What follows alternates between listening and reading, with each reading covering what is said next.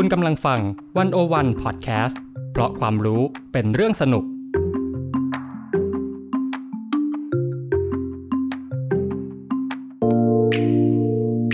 Press Cat เข้าถึงสื่อ เข้าใจสื่อในยุค disruption สื่อจะอยู่รอดไหม จะปรับตัวอย่างไร สุดารัตน์พรมศรีใหม่ คุยทุกเรื่องกับตัวจริงของวงการสื่อมวลชน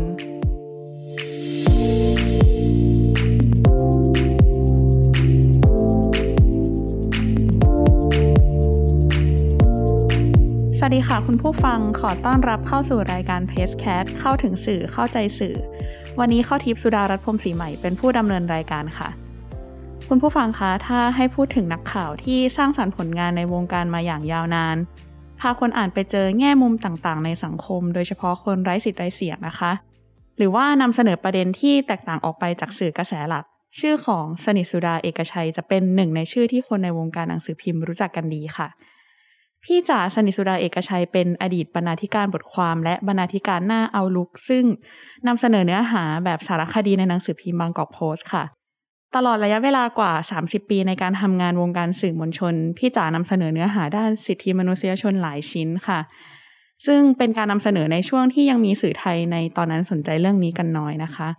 วันนี้เราจึงชวนพี่จ๋ามาพูดคุยกันตั้งแต่จุดเริ่มต้นของการทำงาน ความท้าทายที่เจอในการนำเสนอข่าว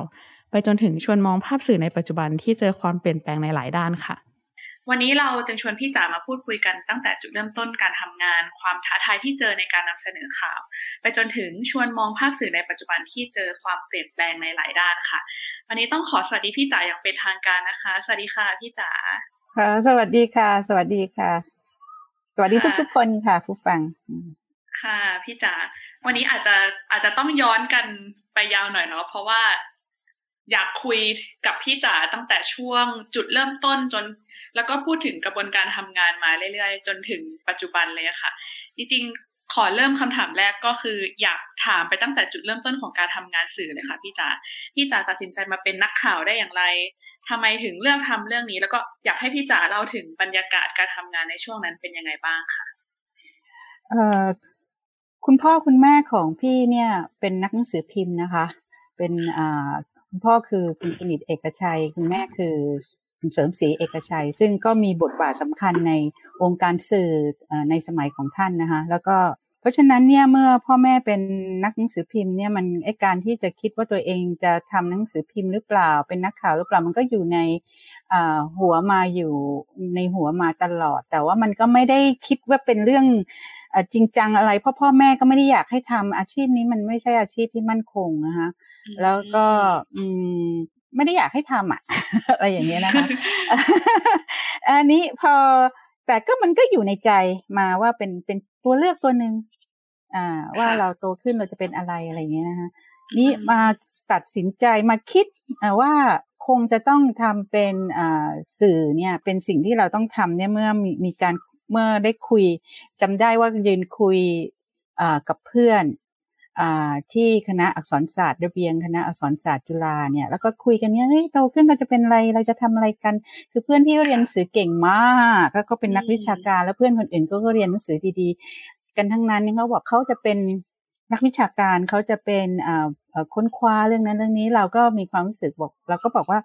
เอ่อเอ่อตัวไปค้นแล้วกันแล้วเราจะคว้านะ เพราะว่าอืมนักเอ่องานเนี่ยงานงานวิชาการอะไรขึ้นหิ่งเยอะแยะ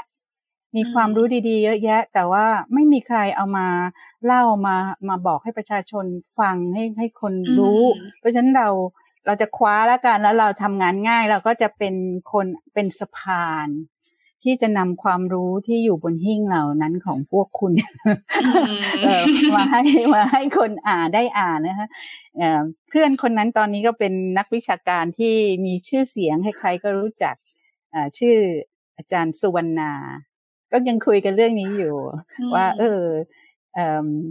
เป็นกะเป็นการสนทนาที่ที่มันตัดสินชีวิตของเราได้เอ่อค่ะเอ่อหนทางในชีวิตของในอนาคตของเราได้ดีจังเลยอะไรอย่างเงี้ยค่ะอืมค่ะนี่พอเอ่มพอเรียนหนังสือเสร็จเนี่ย เรียนที่อักษรเสร็จนี่ก็ไปเรียนต่อที่เรียนต่อรัฐศาสตร์ค่ะ ที่เอ่อมหาวิทยาลัยวิสคอนซินที่มาดิสันอืมนะคะ ก็เป็นเป็นอ่าเป็นประสบการณ์ที่ดีมาก เพราะเป็นครั้งแรกที่เราได้รู้จักคือเราเนี่ยเป็นคนอ่าอยู่ในเกิดในกรุงเทพเป็นคนกรุงเทพเป็นคนชนชั้นกลาง อยู่ในพ่อแม่ก็เลี้ยงมาอย่าง ปกป้องพอสมควรอะไรอย่างนี้นะคะไม่ไม่เราก็ไม่รู้เรื่องสังคมอะไรเราก็จะรู้แต่เรารู้ว่าพ่อแม่เราต่อสู้เผด็จการอะไรก็เขารู้แค่นั้นใช่ไหมฮะแล้วก็แต่เราก็รู้จักสังคมไทยจาก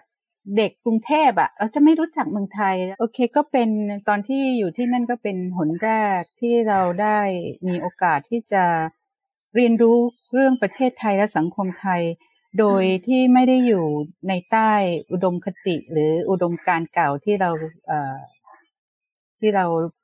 โดนสั่งสอนมาในในระบบการศึกษานะคะก็ได้อ่านงานของนักวิชาการต่างประเทศ ที่มองสังคมไทยอย่างแบบคนนอกที่เข้ามาดูเราก็จะเห็นตัวเองก็จะเป็นโอกาสที่ได้เห็นตัวเอง สังคมไทยชัดขึ้น ชัดขึ้น เออว่ามันมีวิธีมองแบบนี้นะ วิธีมองแบบนี้ ได้ไปอ่านงานของอาจารย์ชาร์ลส์คายเรื่องอีสาน regionalism ซึ่งก็ทำให้ตาสว่างคือแบบมีมีมีเห็นอะไรที่มันไม่เคยคิดมาก่อนอะไรอย่างเงี้ยมันก็ตื่นเต้น แล้วก็อืมได้ตัวเองเนี่ยตั้งแต่เด็กมีคำถามเรื่อง สถานะของผู้หญิงในสังคมมาตลอดอยู่แล้วใช่ไหมคะเพราะว่าเราเป็นลูกผู้หญิงคนโต พ่อแม่ก็เลี้ยงดูมาแบบให้เกียรติอะไรต่างๆอะไรนะคะแล้วก็ถือว่าเป็นลูกที่ดีอะเป็นลูกผู้หญิงที่ดีเชื่อฟังเป็นอะไรต่างๆ เป็นลูกที่ดี ผู้หญิงอะไรเงี้ยนะคะ แล้วก็ ลูกผู้ชายสู้ไม่ได้อะไรเงี้ยนะเรียนหนังสือก็ไม่เรียนเราก็เรียนหนังสือดีทำงานทำงานอะไรเงี้ยนะแต่มีวันหนึ่งคุณยายเสียแล้วพี่น้องผู้ชายก็ต้องไปบวชบวชเนนอะไรต่าง ๆ เนี่ยเราพอพอถุงผ้าเหลืองปั๊บเนี่ยเรา ซึ่งเราถือว่าเราดีกว่าเราอะไรเงี้ย ต้องก้มกราบน้องหรือพี่ที่แสนจะซนแสนจะ ไม่เอาไหนในสายตาอะไรเงี้ยนะคะตอนสมัยนั้นเนี่ยนะมันก็เกิดเกิดความสึกตั้งคำถามว่านั้นทำไมเหรอทำไมเราถึงจะต้องกราบคนที่อยู่ในผ้าเหลือง ซึ่งจริง ๆ อาจจะไม่ใช่คนอย่างที่เราคิดว่าอะไรอย่างนี้ได้อะไรเงี้ยนะคะ ก็ตั้งคำถามแล้วมันก็เลยความเป็นผู้หญิงก็ได้ตั้งคำถามเหล่านี้หลายหลายครั้ง เมื่อไปเรียนก็เรียกว่าเป็นปัญหาของตนเองอย่างเดียว คำถามของคนเราคนเดียว แต่พอได้ไปอยู่ที่ไปเรียนที่ที่วิสคอนซินเนี่ยมีโอกาสได้ไปขออาจารย์ ไปอาจารย์ที่เขาสอน Women Studies ไปขอ sit inนะคะไปขอซิดอินนั่งฟังเฉยๆ ได้อ่านหนังสือที่เขาให้ให้อ่านอะไรต่างๆ ก็เลยมันเหมือนกับจิ๊กซอมันเป็นรูปเป็นร่าง ว่าปัญหาอันนี้มันเป็นปัญหาของสังคม ปัญหาค่านิยม ปัญหาโลก มันไม่ใช่ปัญหาของเราคนเดียว ไม่ใช่ปัญหาของปัจเจก มันก็เลยเกิด พุทธิภาวะอะไรของเราเองอะไรเงี้ยนะคะที่แบบแล้วก็แบบอืมมันเป็นอย่างนี้นะ แล้วเมื่อพอมามามีโอกาสได้มาทำงานที่บางกอกโพสเนี่ย ก็ได้เข้าไปทำงานหน้าผู้หญิง หน้าผู้หญิงเนี่ยมันก็สามารถที่จะเป็นหน้าที่ไม่มีเขาไม่ให้เกียรติหรอกเป็นหน้าที่แบบคนดูถูกได้ซ้ำใช่ไหมคะเป็นหน้าของสังคมหน้าอะไรต่างๆ เนี่ยแต่ว่าเราก็ใช้โอกาส มีพื้นที่มีอะไรนี้ที่จะเขียนเรื่องเกี่ยวกับเรื่องผู้หญิงที่เราสนใจเกี่ยวกับมุมมองเพราะว่าพอเรามีคำถามเรื่องผู้หญิงปั๊บนี่มันเข้าไปได้ทุกที่เข้าไปในได้ทุกมิติ ไม่ว่าจะเป็นเรื่องศาสนาเรื่องสังคมเรื่องการเรื่องทุกอย่างเนี่ยมันจะมีมิติของผู้หญิงเข้าไปดู ตอนนั้นก็เป็นเรื่องของผู้หญิงนะยังไม่มีเรื่องของ LGBT หรืออะไรเข้ามาก็ได้ไปได้ได้ใช้พื้นที่อันนั้นทำงาน เรื่องเรื่องผู้หญิงที่เราสนใจนะคะก็เป็นบุญมากเป็นโชคดีมหาศาลที่เจ้านายก็สนับสนุนเต็มที่ไม่ว่าสนับสนุนเต็มที่อยากเขียนอะไรทำอยากอะไรใช้พื้นที่ให้เต็มที่อะไรเงี้ยค่ะ แล้วก็เป็นช่วงที่สังคมไทยเนี่ย ตอนนั้นเป็นกับบรรยากบรรยากาศเปิดทางด้านการเมืองขบวนการผู้หญิงขบวนการประชาชนเข้มแข็งมากขณะเดียวกันเนี่ย เศรษฐกิจของไทยก็รุ่งเรืองมาก ตอนนั้นเป็นช่วงบูมนะคะเป็นเป็นเสือเลยนะไทยเป็นนิกอะไรต่างๆ เนี่ยสื่อก็มีเงินมีทุน แล้วก็ขยายพื้นที่ในการเสนอข่าวต่างๆ แล้วก็กระบวนการประชาชนก็เข้มแข็งอันนี้ก็ทำงานทำงานเหล่านี้ก็เริ่มทำงานเหล่านี้มา ก็เป็นโอกาสอันดีอะค่ะ ช่วงนั้นเลยนะคะ ก็อย่างบรรยากาศมันเปิด มันเอื้อ แล้วเราโชคดีที่อยู่ในสมัยก่อน พ่อแม่ไม่ได้อยากให้เราทำงานสื่อ เพราะว่ามันไม่มั่นคง แต่ช่วงนั้นเป็นช่วงที่สื่อมั่นคงมากคณะนิเทศศาสตร์เป็นคณะที่นักเรียนสอบเข้ามาหาลัยเป็นอันดับหนึ่งเนี่ยอันดับหนึ่งเลยนะคะ เพราะฉะนั้นเนี่ยมันมันแสดงถึงความป๊อปมาก ความมั่นคงมาก แล้วก็ใคร ๆก็อยากเข้าสื่อมวลชนอะไรเงี้ยค่ะ ตอนนั้นก็ เป็นเป็นบรรยากาศบรรยาบรรยากาศแบบนั้น เป็นช่วงที่เราโชคดีได้ทำงาน พี่จ๋าคะคือคือมีคำถามหนึ่งระหว่างที่คุยก็คือ พี่จ๋าบอกว่าพ่อแม่บอกก่อนหน้านี้คือบอกเป็นอาชีพที่ไม่มั่นคง ก่อนที่เราจะมาเจอว่าโหบูมมาก อยากรู้ว่าตอนนั้นที่บอกอาชีพไม่มั่นคงนี้ เพราะอะไรอะคะแล้วทำไมพี่จ๋าถึงเลือกมาอยู่ มันไม่มั่นคง เพราะว่าสมัยก่อนเนี่ย พ่อแม่ก็ต่อสู้เผด็จการอะไรมาใช่ไหมคะเงินเดือนก็ไม่ได้เยอะอะไรต่างๆ โอเค พ่อแม่เราโชคดีมาก เพราะว่าได้ได้คุณพ่อพี่เป็นร่วมก่อตั้งหนังสือพิมพ์เดลินิวส์ใช่ไหมคะก็อยู่ใน เป็นนักเขียนแม่พี่ก็เป็นคอลัมนิสต์ที่มีชื่อเสียงแล้วก็พอไม่ความเห็นไม่ลงรอยกันเรื่องสวัสดิการของหนังสือพิมพ์พ่อออกมาทำหนังสือพิมพ์เองแม่ออกมาช่วยพ่ออะไรต่างๆเนี่ยใช่ไหมคะมันแต่มันก็ไม่มั่นคงเพราะหมวดธุรกิจหนังสือพิมพ์เดลิทามก็ไม่ได้ประสบความสำเร็จอะไรต่างๆมันเห็นความไม่มั่นคงของอาชีพนะคะว่าคนที่เป็นหนังสือพิมพ์ที่ดีไม่ได้เป็น ผู้จัดเป็นการจัดการธุรกิจหนังสือพิมพ์ที่ได้รับความสำเร็จอะไรอะไรอย่างนี้เป็นก็มันมันพ่อแม่ก็อยากให้ลูกได้มีอาชีพที่ที่มั่นคงกว่านั้นอะไรอย่างเงี้ยค่ะ อย่างแม่พี่แม่อยู่พี่อยู่ Bangkok Post นะคะพอแม่พี่ไม่สบายเนี่ย แล้ว IBM รับคนเนี่ยแม่พี่ยังบอกไปสมัครงาน IBM เลยพี่ยังออกไปอยู่ IBM ปีหนึ่งปีครึ่งสองปีแล้วก็ต้องกลับอยู่ไม่ได้ มันไม่ใช่ตัวเราอะไรเงี้ยค่ะ ก็ต้อง ต้องต้องกลับมาทำงานสื่อทำงานสื่อมันสนุกมาก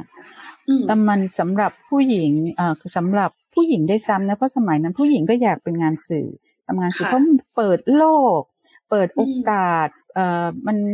ได้พูดได้เห็นสังให้พูดคุยกับผู้คนได้เรียนรู้ได้เอ่อไปในที่ที่เราไม่ในปกติไม่มีทางที่จะได้ไปได้อะไรอย่างเงี้ยนะคะ คนที่เขาไม่คุยกับเรา ถ้าเราไม่ใช่นักข่าวเขาก็คุยกับเราอะไรเงี้ยแล้วก็มันเป็นงานที่เสริม มันเป็นงานที่ก็มีความสุขจากการทำงานทันใจ เพราะเราเขียนวันนี้พรุ่งนี้เราเห็นละนี่เอ็กเอ็กสิ่งเหล่านี้ค่ะ มันมันมันหล่อเลี้ยงให้มันติดอะมันก็ติดติดความสุข อันนี้ค่ะ ติดความติด อีโก้ติดความสุขของการได้เห็นงานของเราในวันพรุ่งนี้หรือในอะไรเงี้ยรูปที่เราถ่าย เขียนนั้นแล้วคนก็บอกว่าเราชอบเรื่องของอะไรเงี้ยมันก็ติดอยู่ในข้องของวิเลตอันนี้พูดง่ายๆก็คืองานสื่อคือในในแง่ของกำไรในชีวิตเรามันไม่ใช่แค่เงินเนาะแต่มันคือเหมือนมีพี่บอกพอใจอะไรบางอย่าง พอพอพี่จ๋าพูดมาอย่างอยากรู้เลยค่ะว่าบรรยากาศ ในการทำงานสื่อนะตอนนั้นเป็นยังไง คงคงจะทำให้แบบพี่จ๋ามีความสุขมากอยากรู้เลยว่าแบบบรรยากาศโดยรอบ การทำงานกับคนเยอะๆหรือการทำงานลักษณะตอนนั้นเป็นยังไงบ้างคะเออพี่โชคดีไง อยู่ในที่ที่ดีที่สนับสนุนอยู่ในบรรยากาศการเมืองก็เปิดใช่ไหมคะ แล้วก็เออมันสนุกเพราะว่ามันเอ่อมันตอบสนองความสนใจของเราด้วยไง มัน fulfilling เนี่ยมันข้างในใช่ไหมคะแล้วก็พอเราช่วงนั้นนะกระบวนการผู้หญิงก็เติบโตมาก แล้วก็มีการผลักดันเรื่องต่างๆ อย่างก้าวหน้า เช่นเรื่องนามเปลี่ยนการใช้นามสกุลของตนเองการเมื่อแต่งงานแล้วให้เปลี่ยนคำนำหน้าชื่อได้อะไรต่างๆ ซึ่งก็ต่อสู้กันเนิ่นนานมาก หรือว่าการทำกฎหมายที่จะไม่เอาผิดทางอาชญากรรมกับ กับผู้บริการทำทำงานบริการทางเพศอะไรต่างๆเนี่ยนะคะมีการพูดถึงสิทธิของของคนที่ด้อยโอกาสหรือในสังคมมีการไปต่างจังหวัดเพื่อที่จะดูว่าประชาชนต่อสู้ยังไงกับไอ้โครงการที่รัฐเข้ามาเอาเปรียบ หรือทุนใหญ่ที่เขาเอามาเอาเปรียบ ก็ประชาชนเขาต่อสู้ยังไงอะไรต่างๆ เนี่ย มันมันเป็นพลังอะเวลาสมมติว่าเวลาเป็นพลังเราเห็นพลังของประชาชน เราเห็นพลังที่เขาต่อคนอื่นที่นักกิจกรรมสังคมที่เขาพยายามต่อสู้เรื่องของอุดมการณ์อะไรต่างๆมันมันเหมือนกับมันเป็นไฟที่มาต่อไฟของเรา มันชื่นใจอะ มันไม่หมดหวัง มันจะไม่ใช่สังคมที่หมดหวัง เป็นสังคมที่มีแต่ความหวัง เพราะมีแต่คนสู้ เอ่อ แล้วก็ เอ่อ แล้วเราก็เกิดความเคารพเราได้เราได้เรียนรู้จากเขาได้เรียนความรู้ความคิดและพลังในการทำงานการเขาเข้มแข็งมากอะไรเงี้ยมันมันพอเราไปอยู่ในวงแบบนั้นแล้วเนี่ยมันมันเราก็มีพลังไปด้วยมีความสุขอะมีความสุขไม่มีความหวังกับสังคมมาอย่างนั้นนะคะมันก็เลยไปต่อเนื่องไปเรื่อยจากจุดนั้นเป็นจุดนี้จากจากเรื่องเอ่ออิชูนั้นก็เป็นอิชูนี้อะไรต่างค่ะติดพันกันมาก็ยิ่งกระตุ้นให้เรายิ่งอยากทำใช่ไหมคะอืมอืมค่ะ ก็มันมันมันมัน เราก็ไม่ได้คิดจะเลิกอะไรเงี้ยคะมันก็เพราะว่ามันต่อเนื่องมันติดพันมาเรื่อยๆอะไรอย่างเงี้ย ค่ะ แล้วพอในขณะเดียวกันมันก็เป็นเรา มันเหมือนเราชอบเรียนหนังสือนะ แล้วก็เอ่อ การเป็นนักข่าวมันเหมือนเรียนหนังสือได้เลย ก็คือว่าเหมือนกับออกไปเราออกไปหาข้อมูลคุยคุยกับคนสนุกสนาน เอาละคราวนี้เหมือนต้องทำข้อสอบส่งครูละ คือการนั่งเขียนหนังสืออะไรเงี้ยค่ะ พอเขียนเราก็ต้องหาวิธีหาค้นหากลไกการเขียน หาวิธีการเขียนจะออกมายังไง มันมันก็เป็นการผจญภัยอีกอย่างหนึ่งเมื่อเมื่อเรากลับมาที่ต้องเขียนใช่ไหมคะแล้วก็อืม ก็เป็นการเรียนรู้อีกอันหนึ่งมันก็พอเราเขียนเสร็จก็โล่งใจโอเคเรียนข้อสอบเสร็จไปแล้วเลยมันเป็นอย่างนี้จนกระทั่งบางทีเขียนเสร็จเรื่องอะไรต่างๆ แล้วก็มันเหมือนก็เรียนหนังสือก็คือว่าบางทีลืมไปเลยนะคะว่าเขียนแล้วเรามาถามอีกทีว่าพี่จ๋าเคยเขียนเรื่องนี้นี้เนี่ยจำไม่ได้แล้วนะมันเหมือนกับทำทำข้อสอบเสร็จแล้วอะลืมไปละค่ะ อยากรู้ว่าที่ที่พี่จ๋าเล่ามาคือ ธุรกิจสื่อในช่วงนั้นน่าจะเฟื่องฟูเฟื่องฟูมากระดับหนึ่งมากใช่ไหมคะตลอดสามสิบปีที่ทำงานมีเหตุการณ์ไหนพี่จ๋าที่พี่จ๋าประทับใจหรือมีประสบการณ์อะไรที่เป็นแบบเหมือนจุดเปลี่ยนสำคัญในการทำงานสื่อไหมคะก็พอทำงานไปมีค่ะมีมีพี่พอย้อนไปหลังไปดู แล้วก็มีความรู้สึกว่าจุดเปลี่ยนจุดเปลี่ยนคือไม่ใช่จุดเปลี่ยนนะ จุดสำคัญในชีวิตการทำงานเนี่ย เมื่ออพอทำงานไปได้สักพักเนี่ยเขาก็คงจะมีคนเห็นแบบมีศักยภาพหรืออะไรสักอย่างเนี่ยนะเขาก็จุดสำคัญคือ Press Foundation of Asia เนี่ยก็มาให้ทุน บอกว่าให้เงินทุนจำได้ว่าสักเท่าไหร่อะสามหมื่นบาทถ้าจำไม่ผิดนะฮะบอกว่าให้ออกไปให้ไปทำข่าว rural reporting นะให้ออกไปต่างจังหวัดแล้วเขียนเรื่องเกี่ยวกับต่างจังหวัดจิอยู่เห็นอะไรเขียนอิชชูอะไรต่างๆ ที่ไม่มีอะไรเลยคิดเพียงแต่ว่าอยู่เงินเนี้ยมีแล้วอยู่ออกไป เราก็เลยได้โอกาส เพราะว่าแต่ก่อนเนี่ยหนังสือพิมพ์จะไม่มีการเขียนเรื่องแบบนี้เลยใช่ไหมคะเอ่อข่าวต่างจังหวัดก็คือว่า stringer ส่งข่าวเข้ามาเป็นชิ้นๆ แล้วมันก็จะเป็นข่าวอย่างที่เรารู้อะ hard news นะคะข่าวอาชญากรรมข่าวอะไรที่มันไม่ได้ลงลึก ไปกับวิถีชีวิตปัญหาของชาวบ้านจริง ๆ อะไรอย่างเงี้ย นี่ในเมื่อเขาไม่เคยทำเขาก็เลยไม่คิดจะทำหนังสือพิมพ์สื่อนะคะไม่ไม่แล้วก็มันจะต้องลงทุนน่ะ มันเป็นต้องต้องส่งคนมันมีเงินมีเงินลงทุนที่ต้องทำเมื่อเรามีเงินลงทุนแล้วเราก็บอกว่าเขาให้ทุนมาอยู่ไม่ต้องเสียตังค์นะเขาให้ออกไปทำข่าวเฉยๆอะเขาก็เลยยอมให้ไปทำเขาให้มาเนี่ย เขาให้ไปสามเดือนหรือเดือนหนึ่งอะไรเงี้ยนะพี่ก็บอกหนังสือพิมพ์ไม่มีทางที่จะให้ไปไกลได้นานได้ขนาดนั้นหรอก ก็เลยแบ่งเงินไปให้สยามรัฐเพื่อนเพื่อนอีกบอกว่าอยู่เอาไปครึ่งหนึ่งไอไอลงแค่เดือนหนึ่งอะไรอะไรเงี้ยก็ช่วย เพราะว่านั่นคนที่สนุกอีกอย่าง เพราะว่าคนที่ทำงานสื่อที่เรารู้จักกันช่วงนั้นก็คิดอย่างเดียวกันอืทำคือ มันเหมือนเหมือนกับเป็นกัลยาณมิตรที่เชื่อในเรื่องอย่างเดียวกัน เราทำเรื่องเพื่อสิทธิผู้หญิงอย่างเดียวกัน เราเห็นใจคนยากคนจนเราจะทำยังไงที่จะช่วยสังคมให้ดีขึ้นเหมือนกัน เพราะนั้นมันพลังต่อพลังอะค่ะมันมันมีมันมันมีมันมันดีอะมันความรู้สึกที่ดีอะค่ะอืมค่ะ แล้วก็ อืมก็เลยไม่ได้คิดจะเอาเงินไว้หมดเลยนะไม่มีแต่ว่าจะมาเป็นแบ่งๆกันไปช่วยกันทำแล้วรู้สึกว่าอืมเฮ้ยเราต้องช่วยกันทำอะไรอย่างเงี้ยค่ะนี่ อันนี้เนี่ยมันก็เลยเป็นจุดสำคัญที่ทำให้เราได้ออกต่างจังหวัด แต่พี่เนี่ยจะทำเรื่องนี้ไม่ได้เลยพี่มีหนี่บุญคุณกับคุณรานินหัสสรังสี ซึ่งอยู่พอสพซึ่งเป็นคณะเอ่อเป็นองค์กรที่ทำเรื่องสื่อเพื่อการพัฒนาเสริมเผยเผยแพร่เรื่องเนี้ยค่ะพี่ก็จะบอกว่าเขาพอเขารู้ว่าพี่ได้ทุนเขาบอกเขาจะช่วยนะ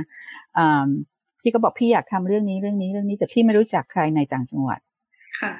แต่เขาเน่ะ เป็นข้อเขามีเขารู้จักเขาก็จะเป็นข้อต่อที่จะไปติดต่อคนกับ NGO คนที่ทำนักงานเอ่อคนทำงานพัฒนาที่รู้จักชาวบ้านที่ทำเรื่องหัวข้อนั้นที่พี่ต้องการอะไรอย่างเงี้ยค่ะอยากพี่อยากรู้ว่าเฮ้ยหมู่บ้านที่โดนทิ้งร้างมันเป็นยังไงอาหาให้พี่หน่อยพี่ก็ลงนั่นทุกอย่างมันก็เขาช่วยแบบนี้มันทำให้ย่นระยะในการทำงาน ชาวบ้านที่เราไปเจอก็ไว้ใจเราพร้อมที่จะคุยกับเรา อะไรอย่างเงี้ยค่ะ จะไม่มีการสงสัยอะไรต่างๆ มันก็ช่วยในการทำงานมาก พอเรื่องนี้เราเราที่เป็นเด็กเมือง ค่ะ ไม่รู้จักประเทศของเราเลย ไม่รู้จักอีสานไม่รู้อันแรกที่ทำคือไปภาคอีสานเนี่ยอืมไม่รู้จักเลย มันเหมือนกับเข้า มันเป็นการเรียนรู้ใหม่หมดทุกอย่างอืมมัน มันปะทะสิ่งที่มาปะทะมันแรงมาก แต่สิ่งที่ได้มานี่คือความเคารพมนุษย์เอ่อมาเคารพคนในอีสาน เรารู้จักคนอีสานในในกรุงเทพในฐานะคนทำงานบ้าน ตอนนั้นยังไม่มีอืมแรงงานข้ามชาติค่ะใช่ไหมทำงานแรงบ้านเป็นแท็กซี่เป็นแรงงาน เราไม่ได้เห็นเขาเราเห็นเขาในบทบาทเหล่านี้เราไม่เห็นเขาเป็นมนุษย์ที่เท่ากับเรา เท่าเทียมกัน มีเป็นอนุษย์ที่มีศักดิ์ศรี ใช่ไหมคะในที่ของเขาแต่ค่ะพอเราไปเห็นเขาในที่ของเขาบ้านของเขา เขาเป็นมนุษย์ที่มีศักดิ์ศรีได้ ภูมิใจภูมิใจในความเป็นตัวตนของเขาในบ้านของเขาบ้านแล้วมันทำให้เราแล้วสิ่งที่เขาพูดเนี่ยมันก็ฉลาดหลักแหลมเขารู้ปัญหาทุกอย่างอืมเขารู้วิธีแก้ปัญหา แต่ว่าปัญหามันอยู่ที่รัฐมันอยู่ที่ข้าราชการมันอยู่ที่นู่นที่นี่อะไรอย่างเงี้ยที่เขาเล่าให้เราฟังแล้วใจค่ะต่อใจสื่อกันเราเห็นเนี่ยมันมันพลิกหมดมันพลิกวิธีการอืมมองของเราหมด แล้วมันเห็นมันทำให้เราเคารพมนุษย์ ศักดิ์ศรีเรื่องบอกศักดิ์ศรีของมนุษย์เนี่ย มันเป็นเรื่องสำคัญเรื่องจำเป็นเราต้องเห็นเรื่องนี้ ถ้าเราเห็นค่ะเรื่องนี้เนี่ย มันจะทำให้เราทำงานเป็นไปแก้ปัญหาได้อะที่เราแก้ไม่ได้ทุกวันนี้เนี่ยมันอยู่ที่อคติของเราที่เราไม่เห็นคน ไม่เห็นศักดิ์ศรีของเขาไม่เห็นเป็นมนุษย์เป็นคนอืมเท่าเท่ากับเรา แล้วเราก็มีอคติเป็นชุดชุดๆที่จะกดที่จะเอื้อต่อการกดขี่เขาไม่ว่าจะเป็นเรื่องผู้หญิงในเรื่องชาติพันธุ์ไม่ว่าจะเป็นเรื่องคนจนเนี่ยใช่ไหมคะเราทุกอย่างอะ มันมาจากอคติเหล่านี้ เพราะเราเห็นเขาไม่เท่าเรา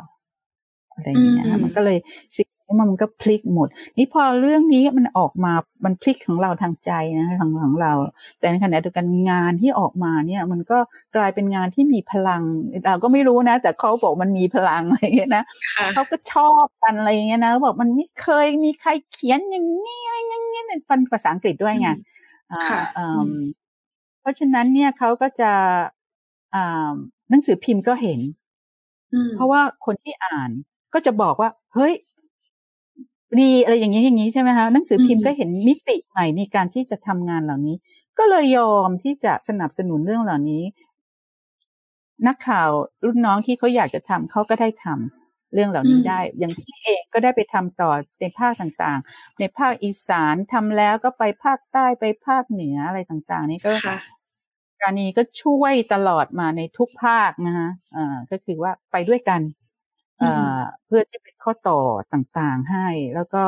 ผู้หญิงตอนนั้นเนี่ย เดินทางคนเดียวก็ไม่ได้ว่าปลอดภัยเนาะไปสองค่ะคนมันก็ง่ายกว่า แล้วก็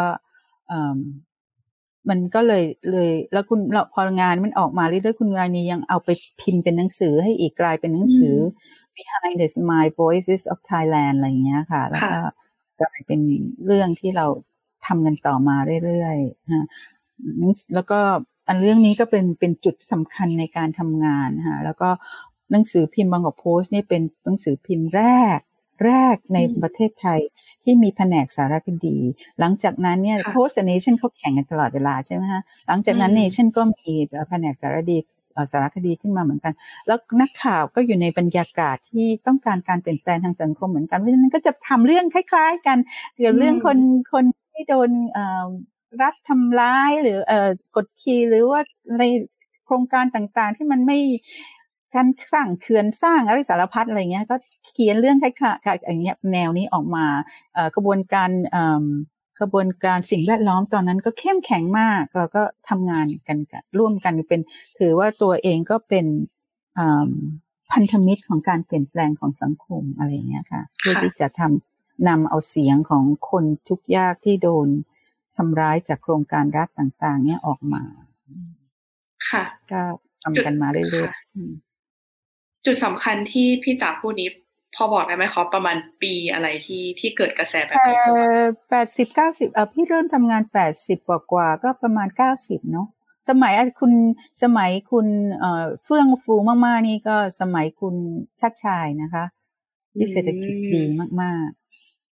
หนึ่งพันเก้าร้อยเก้าสิบใช่ไหมคะค่ะเก้าสิบประมาณนั้น เรื่องปีนี้พี่ก็จำไม่ค่อยได้ ประมาณนั้นแต่ว่ามันโอ้ยรุ่งเรืองมากเรื่องปลูกสนุกทำงานสนุก ค่ะพอฟังแบบนี้แล้ว อยากรู้เลยค่ะว่า ในสามทศวรรษที่ผ่านมาคือคือหมายความว่าช่วงนั้นเป็นช่วงที่เฟื่องฟูมากเลยเนาะในแง่ของการแข่งขันของสื่อว่าการทำงานของสื่อก็ทำงานออกมาตอบโจทย์ต่อสังคม ถ้าสมมติเรามองตลอดการทำงานสามทศวรรษของวงการสื่อของพี่จ๋าค่ะ คิดว่าธรรมชาติของของสื่อไทยจะสรุปออกมาเป็นประเด็นอะไรได้บ้างธรรมชาติสื่อไทยมีด้วยเเวลาพูดถึงเวลา เวลาพูดถึงธรรมชาติของสื่อไทยเนี่ย คุณคิดถึงอะไร ธรรมชาติของสื่อไทย เดี๋ยวนะ เดี๋ยวพี่คือเวลาเราเราพูดถึงธรรมชาติ เราเวลาเรา คือสังคมก็จะตอนก็จะมองสื่อไปว่าเออเล่นเรื่องแต่เรื่องที่มันไม่ตอบโจทย์อย่างที่ คุณข้าวพูดใช่ไหมคะ ไม่ตอบโจทย์สังคม เล่นแต่เรื่องหวือหวา เล่นแต่เรื่องที่ผิวผิว เรื่องที่ไม่ ไม่ตอบโจทย์แหละ ไม่ตอบโจทย์ทำไมถึงเป็นอย่างนี้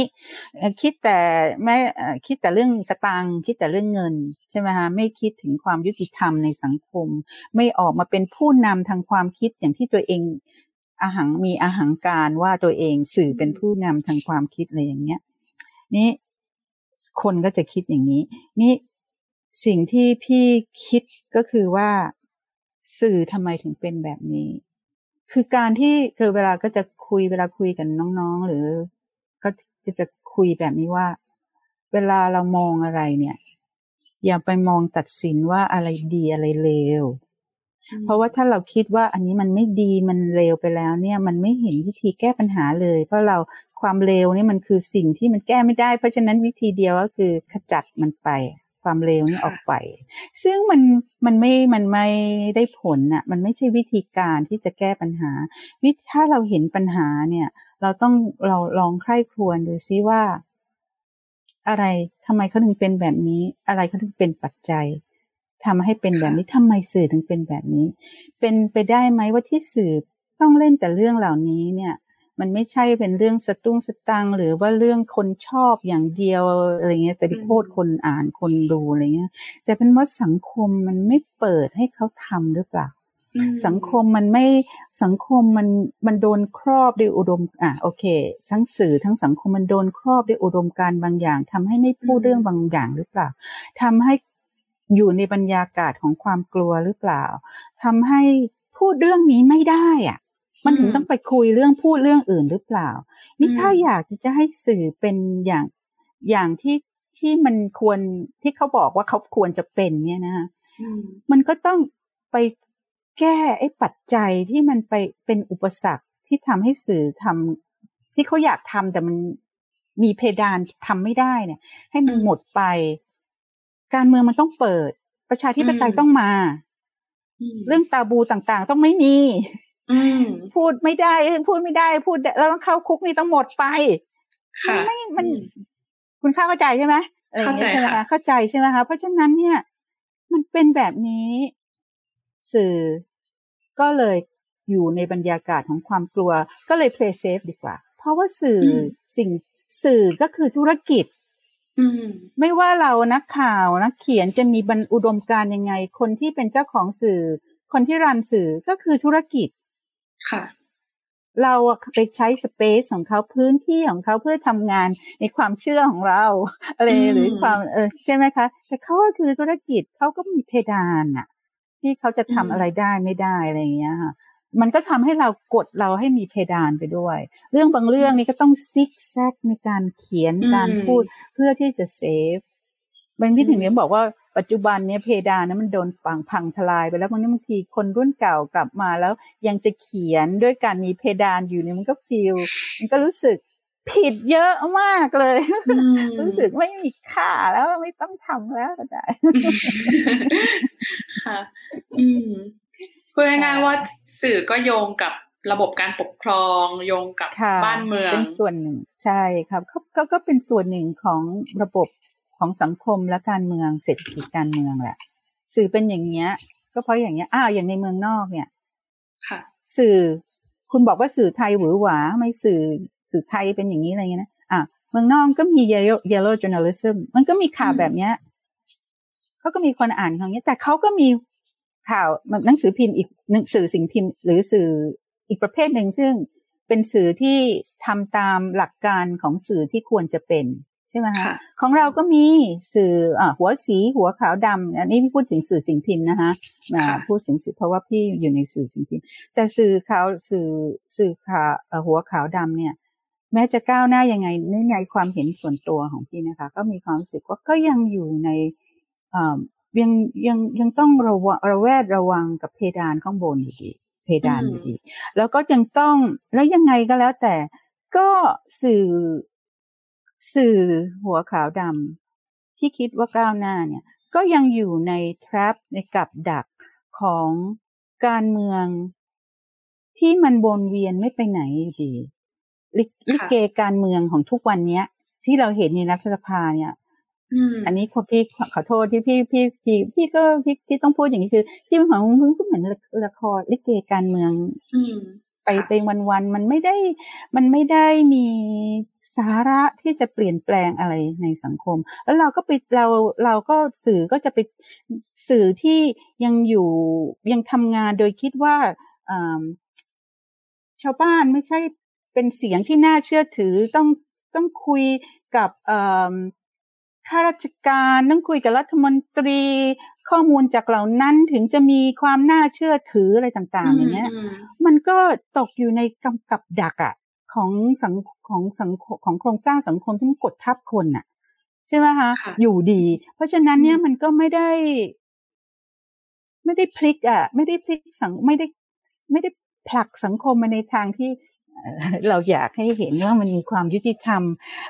มากกว่านี้เท่าเทียมกว่านี้ใช่ไหมคะมันไม่ได้มันไม่ได้คลี่คลายอคติของสังคมเลย มันไปตอกย้ำอคติของสังคมได้ซ้ำไปอะไรเงี้ย แล้วก็อ่าอันนี้ก็ความเห็นส่วนตัวนี่ก็ขอโทษที่ก็รู้สึกแบบนั้นเนี่ยอย่างนั้นนะคะก็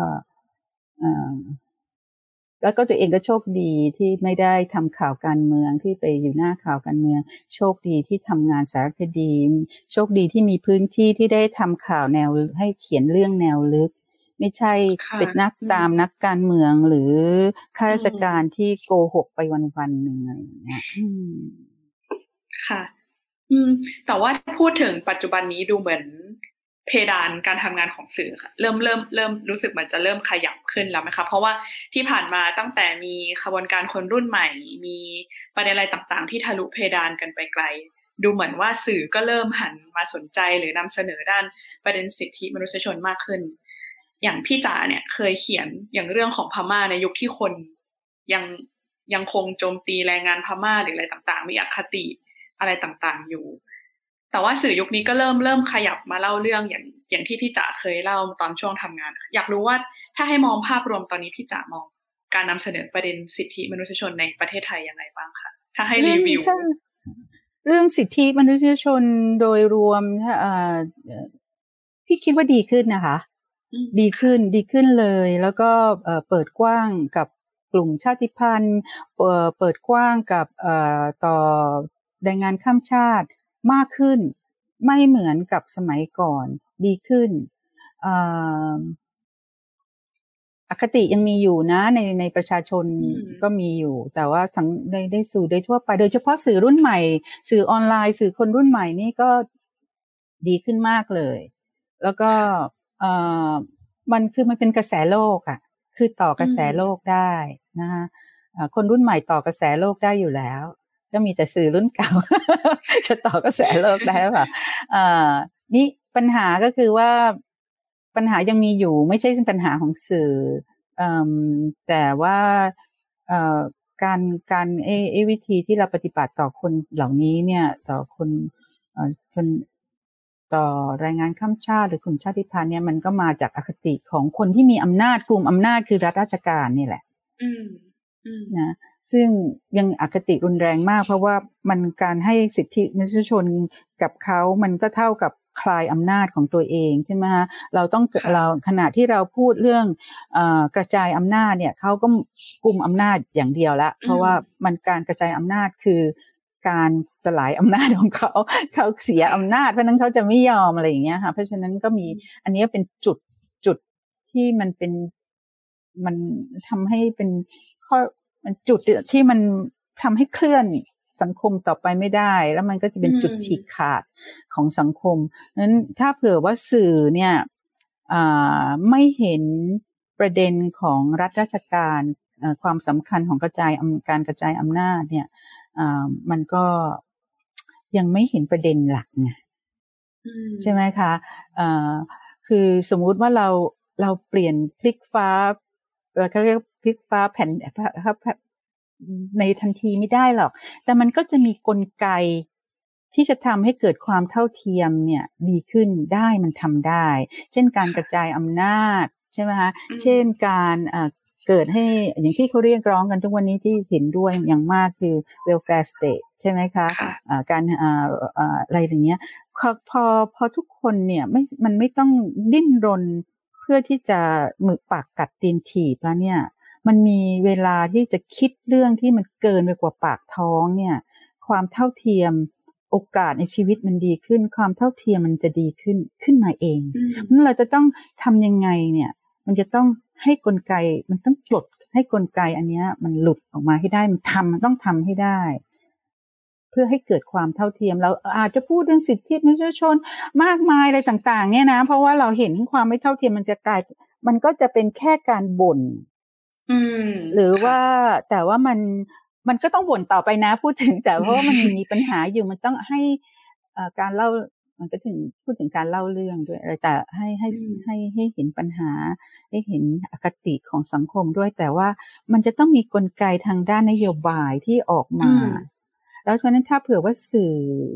ไม่เข้าใจประเด็นเหล่านี้ แล้วยังไปตกอยู่ในใต้บรรวาทกรรมของรัฐที่ว่าทำไม่ได้เราไม่มีเงินทำไม่ได้ไม่มีเงินคนจนขี้เกียจคืนออกมาก็ขี้เกียจอะไร สื่อต้องทะลุเรื่องเหล่านี้ให้ได้ ซึ่งพี่คิดว่าสื่อรุ่นใหม่ ไม่มีปัญหาเรื่องเหล่านี้เท่าไหร่แล้วนะไม่มีปัญหาเท่าไหร่ แต่ก็สื่อเก่าก็ยังมีปัญหาอยู่สื่อที่บนคุบรัฐควบคุมก็ยังมีปัญหาอืม อืม คือคือพอพูดอย่างนี้แล้วมันมันไม่ใช่แค่การเราเอาประเด็นสิทธิมนุษยชนออกมาบ่นให้คนอ่านฟังนะว่าเออมันมีปัญหานี้อีกแล้วมีปัญหานี้แล้วแต่ว่าเราต้องพาเขาก้าวไปสู่คำตอบอะไรหมายว่าแล้วเราจะแก้ปัญหาเหล่านี้ยังไงด้วยใช่ไหมคะ ค่ะนั่นก็อยู่กับว่าวิธีกลกลกลวิธีทางการเขียนของเรา ที่จะนำเสนอมิติเหล่านี้ออกมา โดยไม่ใช่เป็นการสอน หรือเป็นการอะไรเงี้ยต้องต้องเงียนเมื่อกี้พี่พี่จ๋าพูดถึงเรื่องที่ว่าเราเราเราอาจจะไม่ได้แค่นำเสนอประเด็นด้านสิทธิสิทธิมนุษยชนออกมาบ่นอย่างเดียวใช่ไหมคะ สื่อจะต้องเรียนรู้มากน้อยแค่ไหน หรือพี่จ๋ามองมองยังไงเรื่องนี้ สื่อเราต้องอ่านหนังสือเยอะสื่อจะต้องมีเอางี้ สมมติเราจะทำงานเราจะเราจะเอ่อเขียนเรื่องปัญหาสิทธิของคนคนหนึ่งหรือกลุ่มกลุ่มหนึ่งเนี่ย หน้าที่ของพี่ในฐานะ คนเขียนเนี่ยมีอะไรบ้าง กว่าจะเขียนเรื่องนั้นได้เราจะต้องรู้ เราต้องรู้ว่า big picture ของปัญหาเนี่ยมันคืออะไรก่อนอืม นะเราต้องรู้ภาพใหญ่ ภาพรวมของปัญหานะเราต้องรู้ก่อนว่าภาพรวมมันคืออะไร มันเกิดจากอะไร มันเอ่อมันมีอะไรที่เป็นปัญหาอยู่ อะไรที่มันเป็นตัวกลไกที่อะไร คือต้องรู้อะต้องรู้เรื่องเหล่านี้ แล้วอะไรเป็นปัจจัยที่ทำให้เกิดเอ่อภาพใหญ่เหล่านั้นอืมนะคะอ่าแล้ว มีเรื่องเหล่านั้นมีแบ็กกราวด์ยังไงบ้าง มันเคยเกิดมาก่อนหน้านี้ไหม มีกี่กรณีที่เกิด ใช่ไหมคะมีคนเคยพูดเรื่องนี้ว่ายังไงเขาเคยคลี่คลายเรื่องนี้ว่ายังไง สิ่งเหล่านี้เนี่ยต้องอยู่ในหลังหลังหัวของเราทั้งสิ้น คือเราต้องรู้เรื่องเหล่านี้ก่อนก่อนที่เราจะเขียนก่อนที่เราจะไปคุยอืมใช่ไหมคะพอเราไปคุยเนี่ย เพื่อที่จะได้เราต้องไปคุยนะ เราต้องเห็นกับตา เราต้องได้ กลิ่น เราต้องเห็นเขาเราต้องรู้ว่าเขาหน้าตาเป็นยังไง เราต้องเป็นคนที่ช่างสังเกต เราต้องคนที่ฟัง ไม่ไปโต้เถียงไม่อะไร และปล่อยให้เขาพูด ถามในสิ่งในเวลาที่เหมาะจำให้ได้ว่าเขาพูดว่าอะไรถ้าเขาไม่อยากถ้า เดี๋ยวนี้มันสมัยก่อนนี่บางทีเขาไม่อยากให้เราเทปอะไรเงี้ยนะคะเราก็ต้องฟังเฉยๆอ่าแล้วเราก็ต้องจำให้ได้ เทคนิคก็คือกลับมา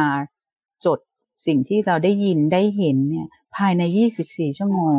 24 ชั่วโมงนี้อยู่จะต้องอยู่จะจำได้เหมือนมหัศจรรย์ทุกตัวอักษร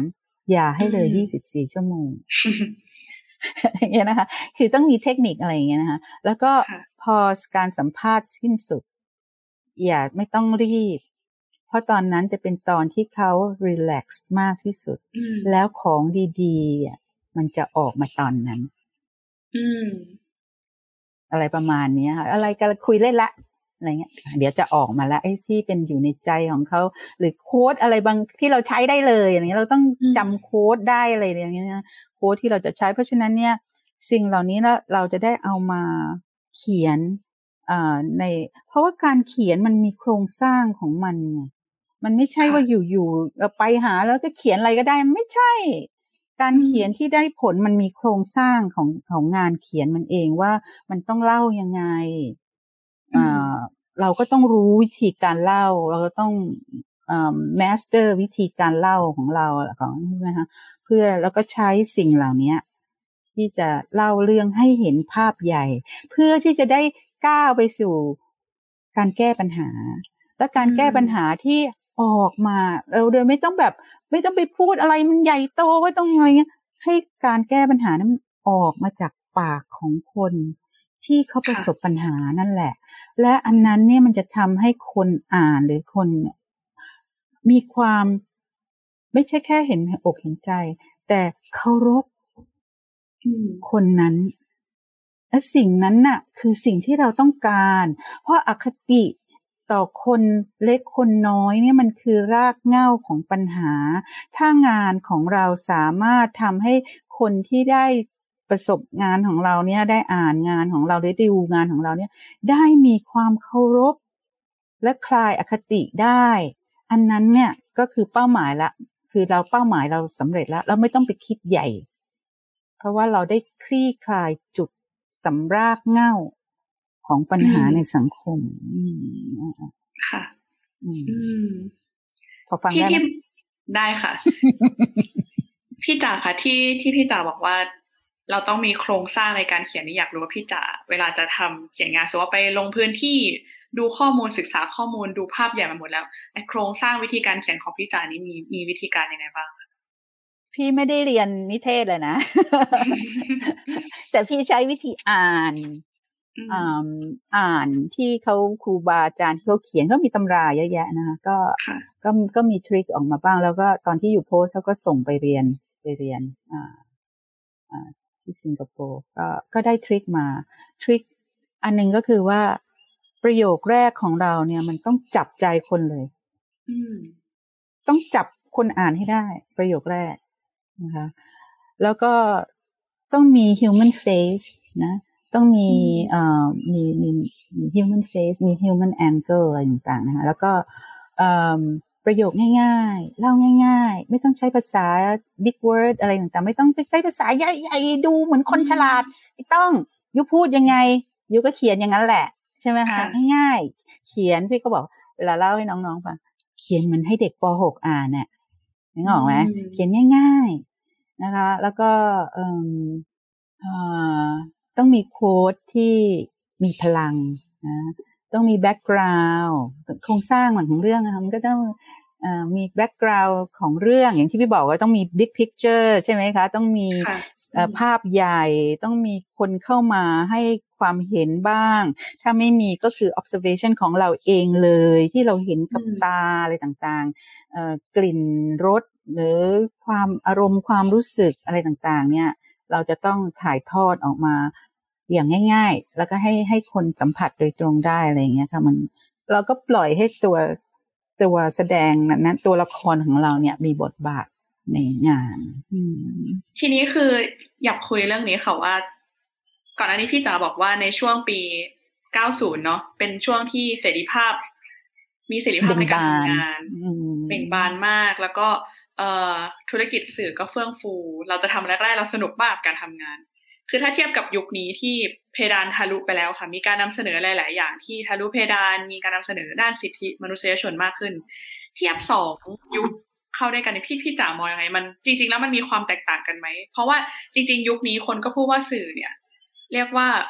ความเฟื่องฟูมันลดลงไปจากถ้าเทียบเมื่อปี 90 คือความเฟื่องฟูมันต่างกันมาก แต่ว่ายุคนี้กลับมีการ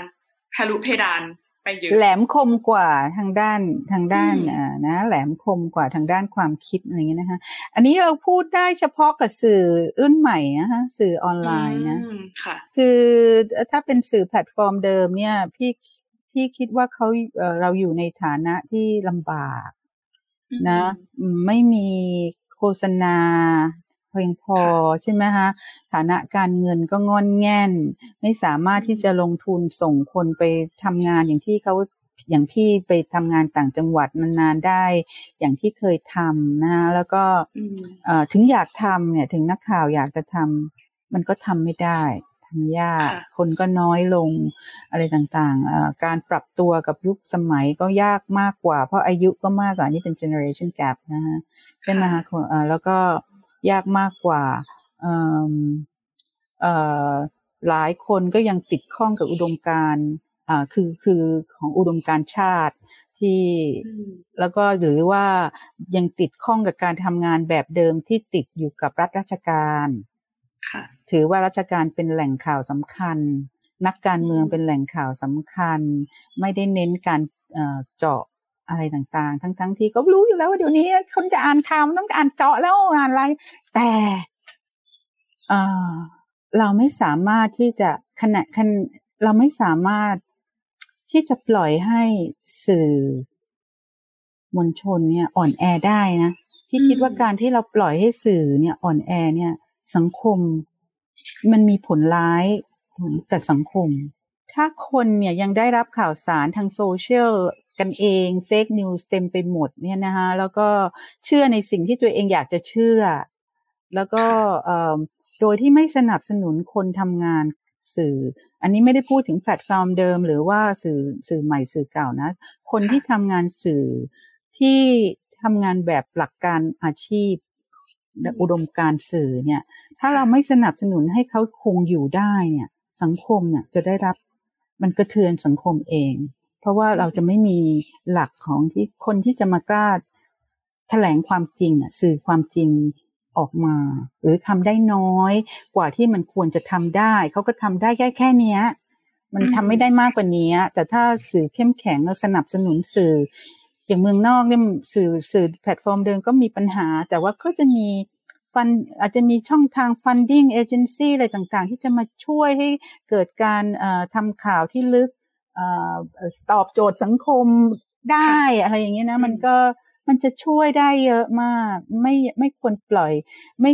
ไม่ควรปล่อยให้สื่ออ่อนแอไปเรื่อยๆ แล้วก็คนที่อยากทำงานก็เบิร์นเอาท์อย่างรวดเร็วอะเพราะว่ามันไม่ไหวอะ ใจมันมีอุดมการมีอันนี้พูดถึงคนรุ่นใหม่หรืออะไรต่างๆแต่มันไปไม่ไหวแล้วว่ามันเหนื่อยเกินไป การการทำงานนี่มันต้องให้คนทำงานได้หยุดพัก ได้คิด ได้อ่าน ได้ตกผลึก มันไม่ใช่เครื่องจักรผลิตงานน่ะถ้าไม่ได้ถ้าถ้าเป็นเครื่องจักรผลิตงานยังไม่มีเวลาคิดยังไม่มีตกผลึก มันยากอะ่ะ มันต้องคนที่มีพลังสูงมากๆอะ่ะก็ถึงจะทำกันต่อได้ แต่เราก็ในขณะเดียวกันเราก็ทำให้คนอื่นมาเป็นจำนวนมากที่ต้องตกหล่นแล้วก็หนีเราออกไปทำอย่างอื่นอะไรอย่างเงี้ยค่ะแล้วสังคมเองเนี่ยก็ได้รับผลกระเทือนเอง พี่คิดอย่างนั้นนะเราไม่สามารถปล่อยให้สื่ออ่อนแอได้ เราต้องสนับสนุนคนทำงาน ให้ทำงานได้ อืมอย่างนี้พี่จ๋ามองอนาคตวงการสื่อเนี่ยค่ะไม่ว่าจะเป็นสื่อกระแสหลักหรือว่าสื่อออนไลน์เนาะ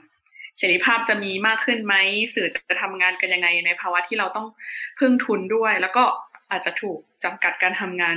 โดยภาครัฐด้วยจากสถานการณ์การเมืองนะตอนนี้ค่ะ สื่อสื่อยังไง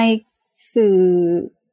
พูดถึงเสรีภาพมันก็อย่างที่เราคุยกันแล้วอะค่ะ เสรีภาพของสื่อนี่มันเกี่ยวพันโดยตรงกับเสรีภาพของสังคม บรรยากาศเปิดหรือปิดทางการเมือง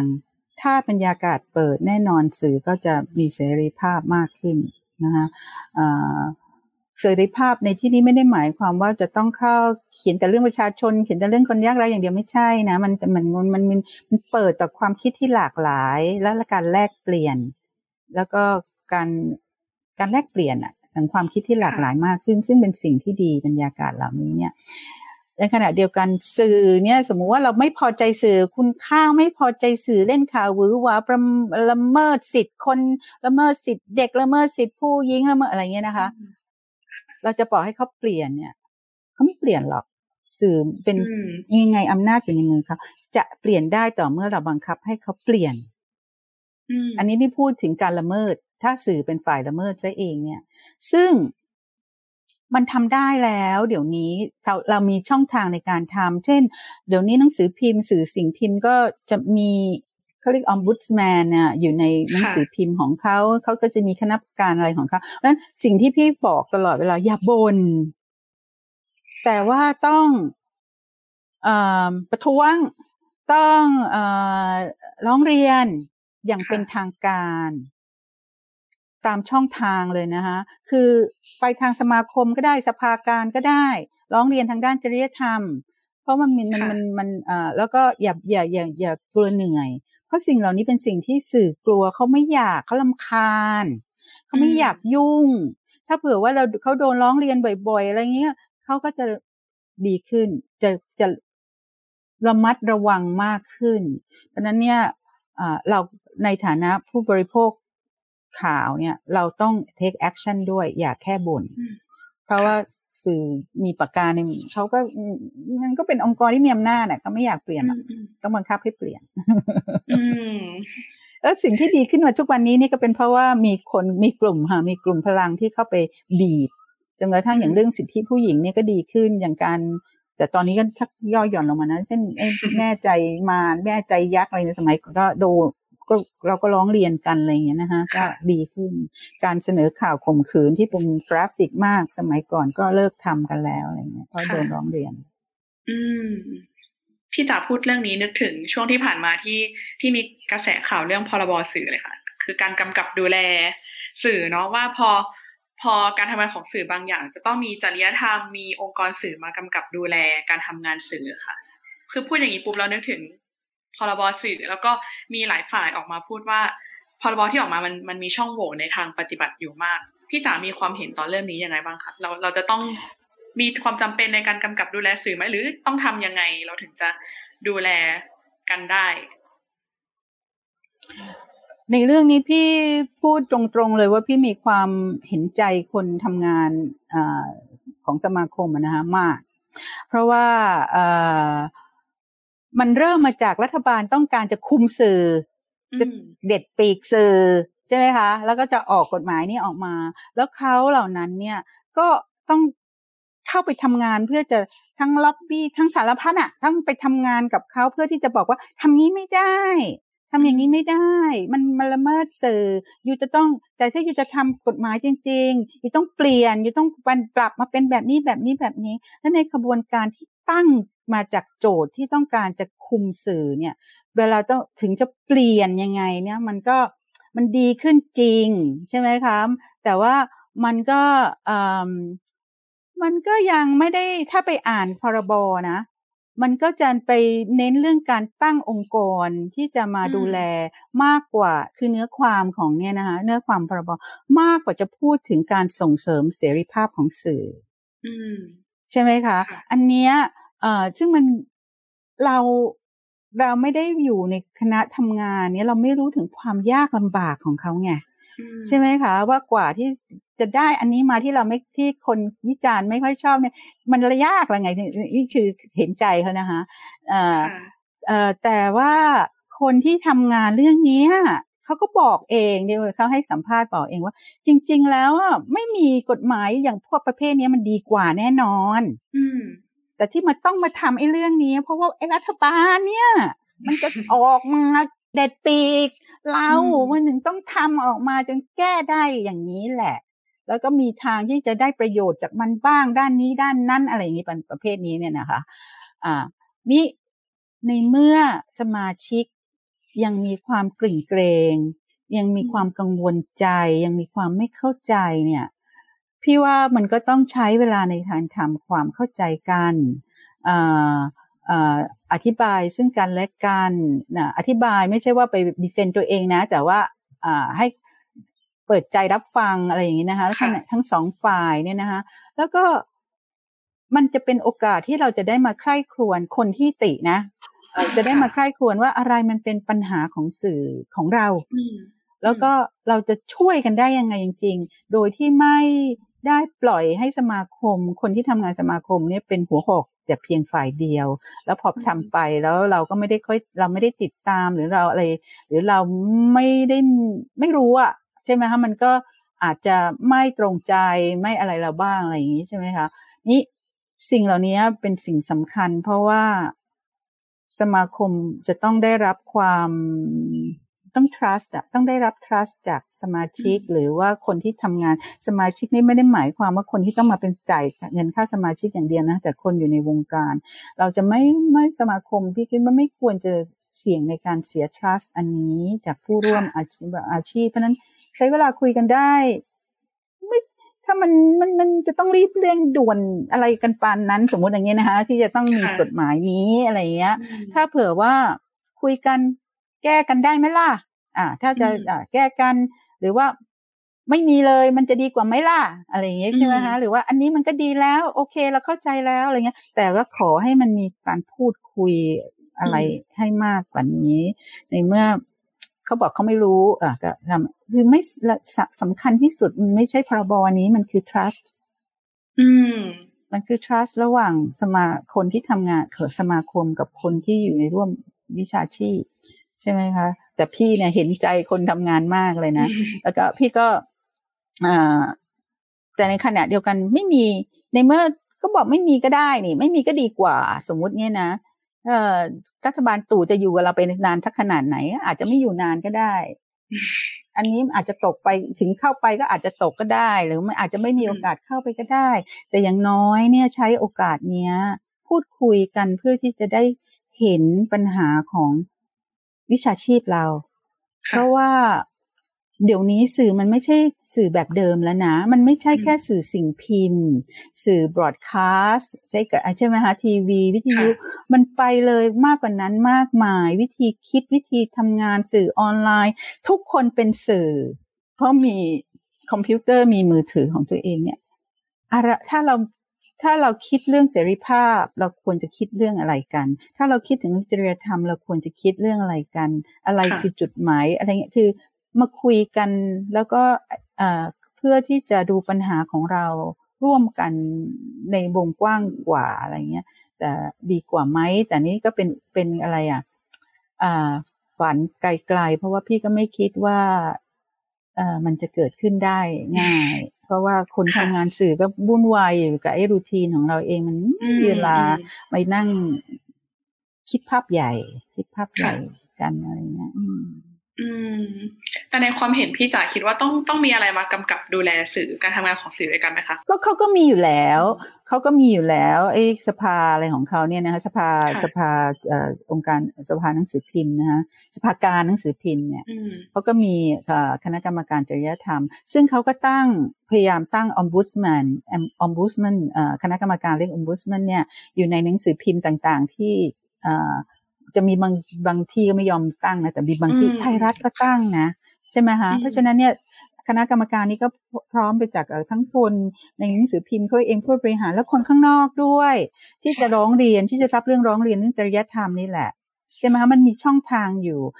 คนที่จะ เพราะฉะนั้นในมันไม่ควรจะมีรัฐเข้ามา อืม มันควรจะต้องทำกันเองและถ้าทำกันเองเนี่ยเขาก็จะไม่ค่อย อาจจะสภาการหรือสมาคมก็อาจจะอะไรอะ ไม่ได้มีอำนาจที่จะไปบังคับอะไรสมาชิกอะไรอย่างเงี้ยใช่ไหมคะได้แต่แต่เรื่องจริยธรรมเราจะมีอะไรล่ะ ที่จะไปบังคับอะ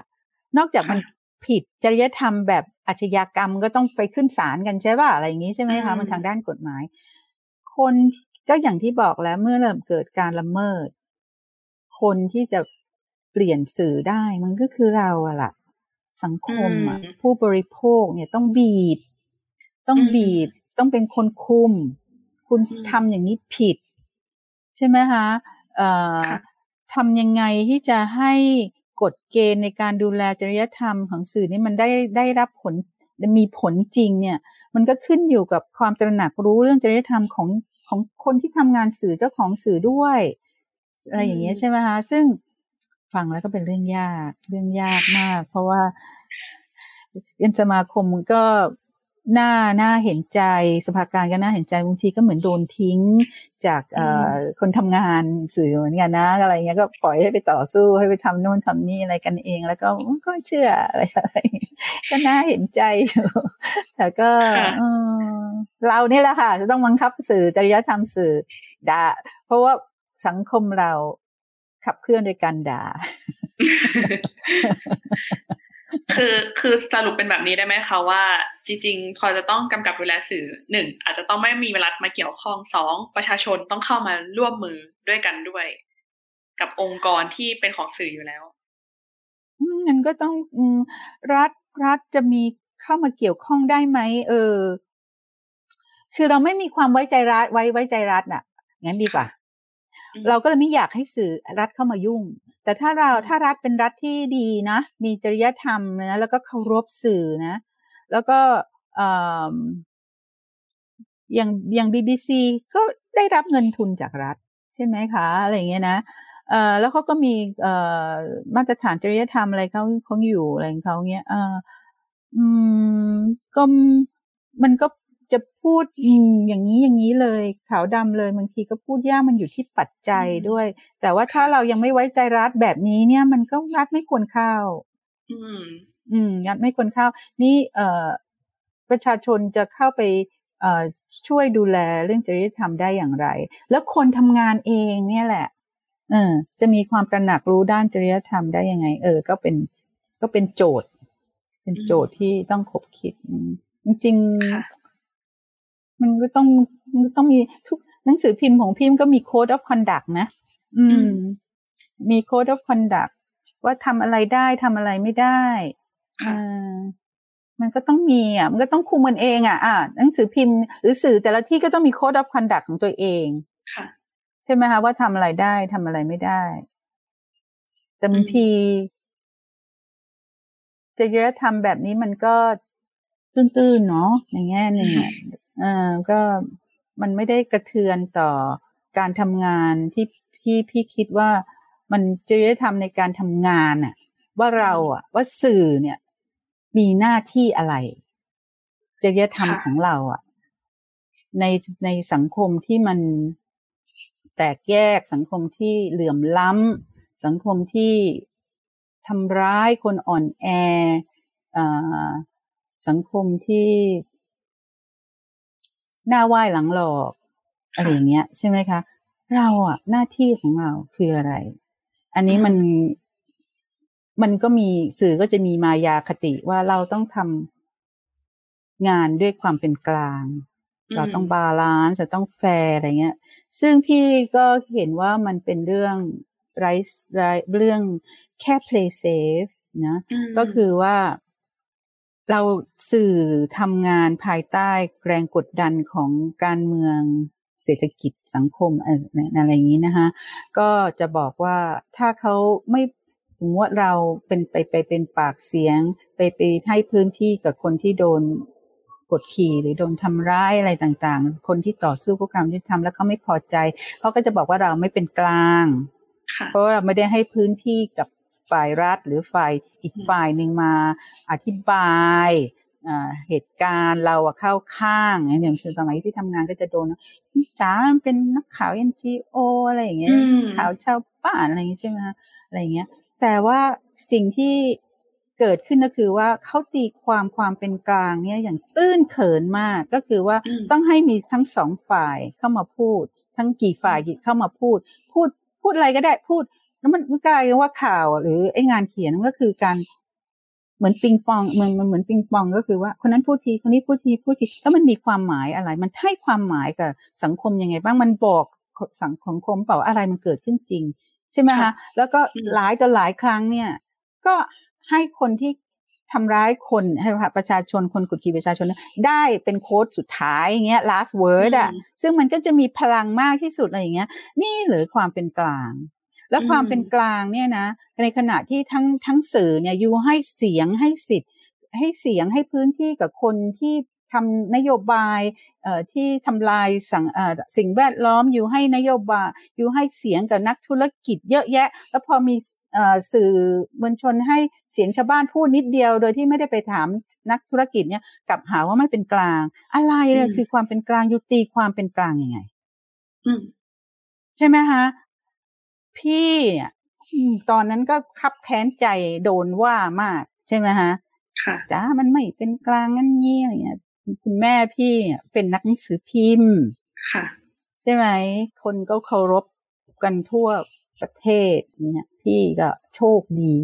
พี่ก็ได้ไปถามแม่พี่ พี่ก็เป็นลูกที่ดีเนี่ยก็ถามแม่ขาเอ้ความเป็นกลางเนี่ย ที่เป็นแบบนี้แบบนี้แม่คิดว่ายังไง เขาบอกว่าลูกอะ เป็นอย่างนี้ไม่เป็นกลางเพราะว่าเขียนแต่เรื่องชาวบ้านอะไรอย่างนี้ใช่ไหมคะแม่ก็บอกว่า ความเป็นธรรมสำคัญกว่าค่ะ อันนี้ก็คือตอบโจทย์พี่หมดทุกอย่าง อืมถ้าเรายังเป็นสื่ออยู่ในสังคมที่เหลื่อมล้ำ ไม่ยุติธรรม ไม่เท่าเทียม สื่อมีหน้าที่ที่ต้อง เป็นสากเป็นเสียงให้กับคนที่โดนทำร้าย โดนกดขี่คนที่ต่อสู้เพื่อความยุติธรรม เพราะความเป็นธรรมสำคัญกว่าจบ จบข่าวคำพูดนั้นกลายเป็นกลายเป็นสิ่งสำคัญตลอดการทำงานสามสิบปีของพี่จ๋าเลยนะคะ ความเป็นธรรม โอ้ยสำคัญมากค่ะว่าไม่ตอบโจทย์เราบางทีเราหงุดหงิดใช่ไหมคะเราโดนว่าเราโดนอะไรเงี้ยเอ้ยแต่แม่เราไม่ใช่